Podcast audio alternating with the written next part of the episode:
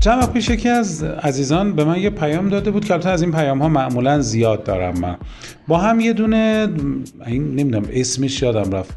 تو به من پیام بده بزنم من روی پستم من پیام میدم به تو بذاری روی پستت روی استوری. گفتم خب که چی بشه؟ که افراد من تو رو ببینن افراد من تو رو ببینن. با هم داریم تهاتر می‌کنیم عملا. گفتم که نه.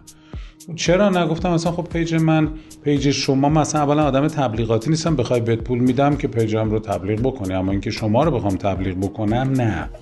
دوستان به هر قیمتی تبلیغ نکنید. و هر تبلیغی رو نذارید برای خودتون. طرف میاد شما یهو یه طرف بهتون گفته یه جایی رو تبلیغ کنید یه جایی رو تبلیغ می‌کنید. از ظاهر خیلی خوبه. پیج بسیار خوبیه پیج عالیه قدرتمنده کارشو خوب بلده. اما متاسفانه وقتی که وارد میشید می‌بینید که واو کلی ها رو سرشون کلا گذاشته کلی ها رو باشون بدرفتاری کرده و یه سری آدم هایی نمی‌دونن اصلا آوازه خوبی نداره.